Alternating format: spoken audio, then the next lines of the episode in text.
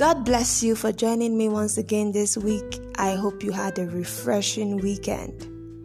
Welcome to Former Praise Audio Devotional. Let us pray. Dear Lord, we thank you for today. We give you all the praise and adoration in Jesus' name. Thank you for your goodness and your mercies. Thank you for your love. In the mighty name of Jesus. Father, we speak into our day. We declare that it is blessed in Jesus' name. We declare that we have everything we need for life and godliness in the mighty name of Jesus. Lord, may your precious promises to us be released in their proper season in the mighty name of Jesus. Father, help us to remain fervent in prayer. Help us not to stop believing when there seems to be no change. In the mighty name of Jesus, even as we go out today, we ask that you go with us in the mighty name of Jesus. Oh Lord, guide us, direct us, protect us in the mighty name of Jesus. Thank you, Lord, for we know you have answered. In Jesus' most powerful name, we have prayed. Amen.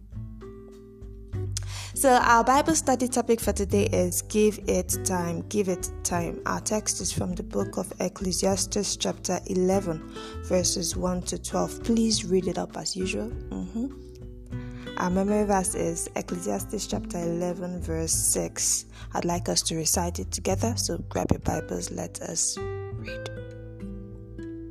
Ecclesiastes, chapter 11, verse 6. I'm reading from the English Standard Version. Alright, so Ecclesiastes chapter 11, verse 6. In the morning, sow your seed, and that evening, withhold not your hand, for you do not know which will prosper, this or that, or whether both alike will be good. There are often months, if not years, of things being cultivated in prayer before they happen overnight in the natural. A farmer may reap the harvest in a week but he first had to devote months to planting, weeding, and cultivating, or the crop would never have been as large or as healthy.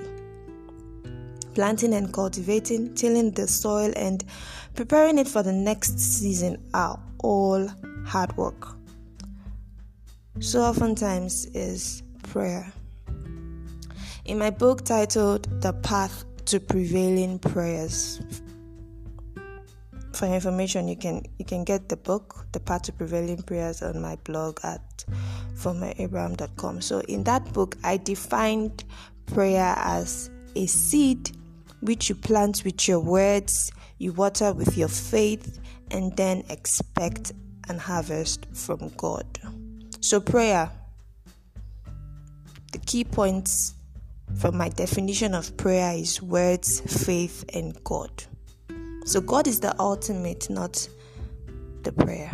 Understand that it is God that answers prayer, not the fact that you have prayed. In other words, the mere act of praying does not automatically result in answered prayers. It is God that mercifully gives results to your prayer, is the one that decides whether or not your request should be granted.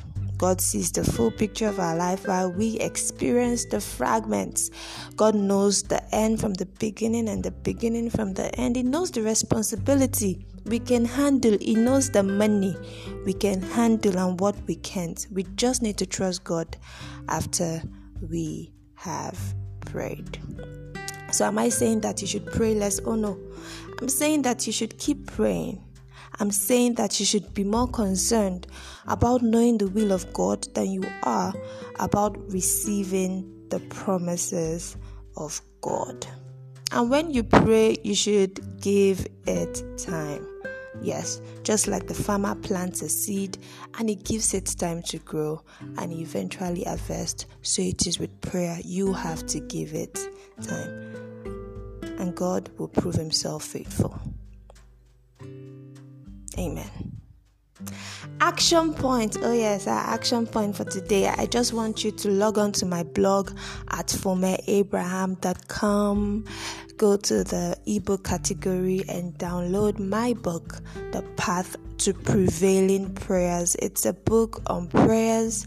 Oh, yes, it is a book on prayers. It tells you why people do not have results when they pray and how you can be more effective. Yeah, there are four basic steps, four basic things you need to know if you must have a result oriented prayer. Oh, yes, if you must have a productive and an effective prayer life. Four things, four things personal conviction, ask not amiss, trust in God, hope in God. You just need to you just need to read the book. You need to read the book and leave me a review, please. Okay. So when you've gotten the book, after you've downloaded the book, let me know. Alright?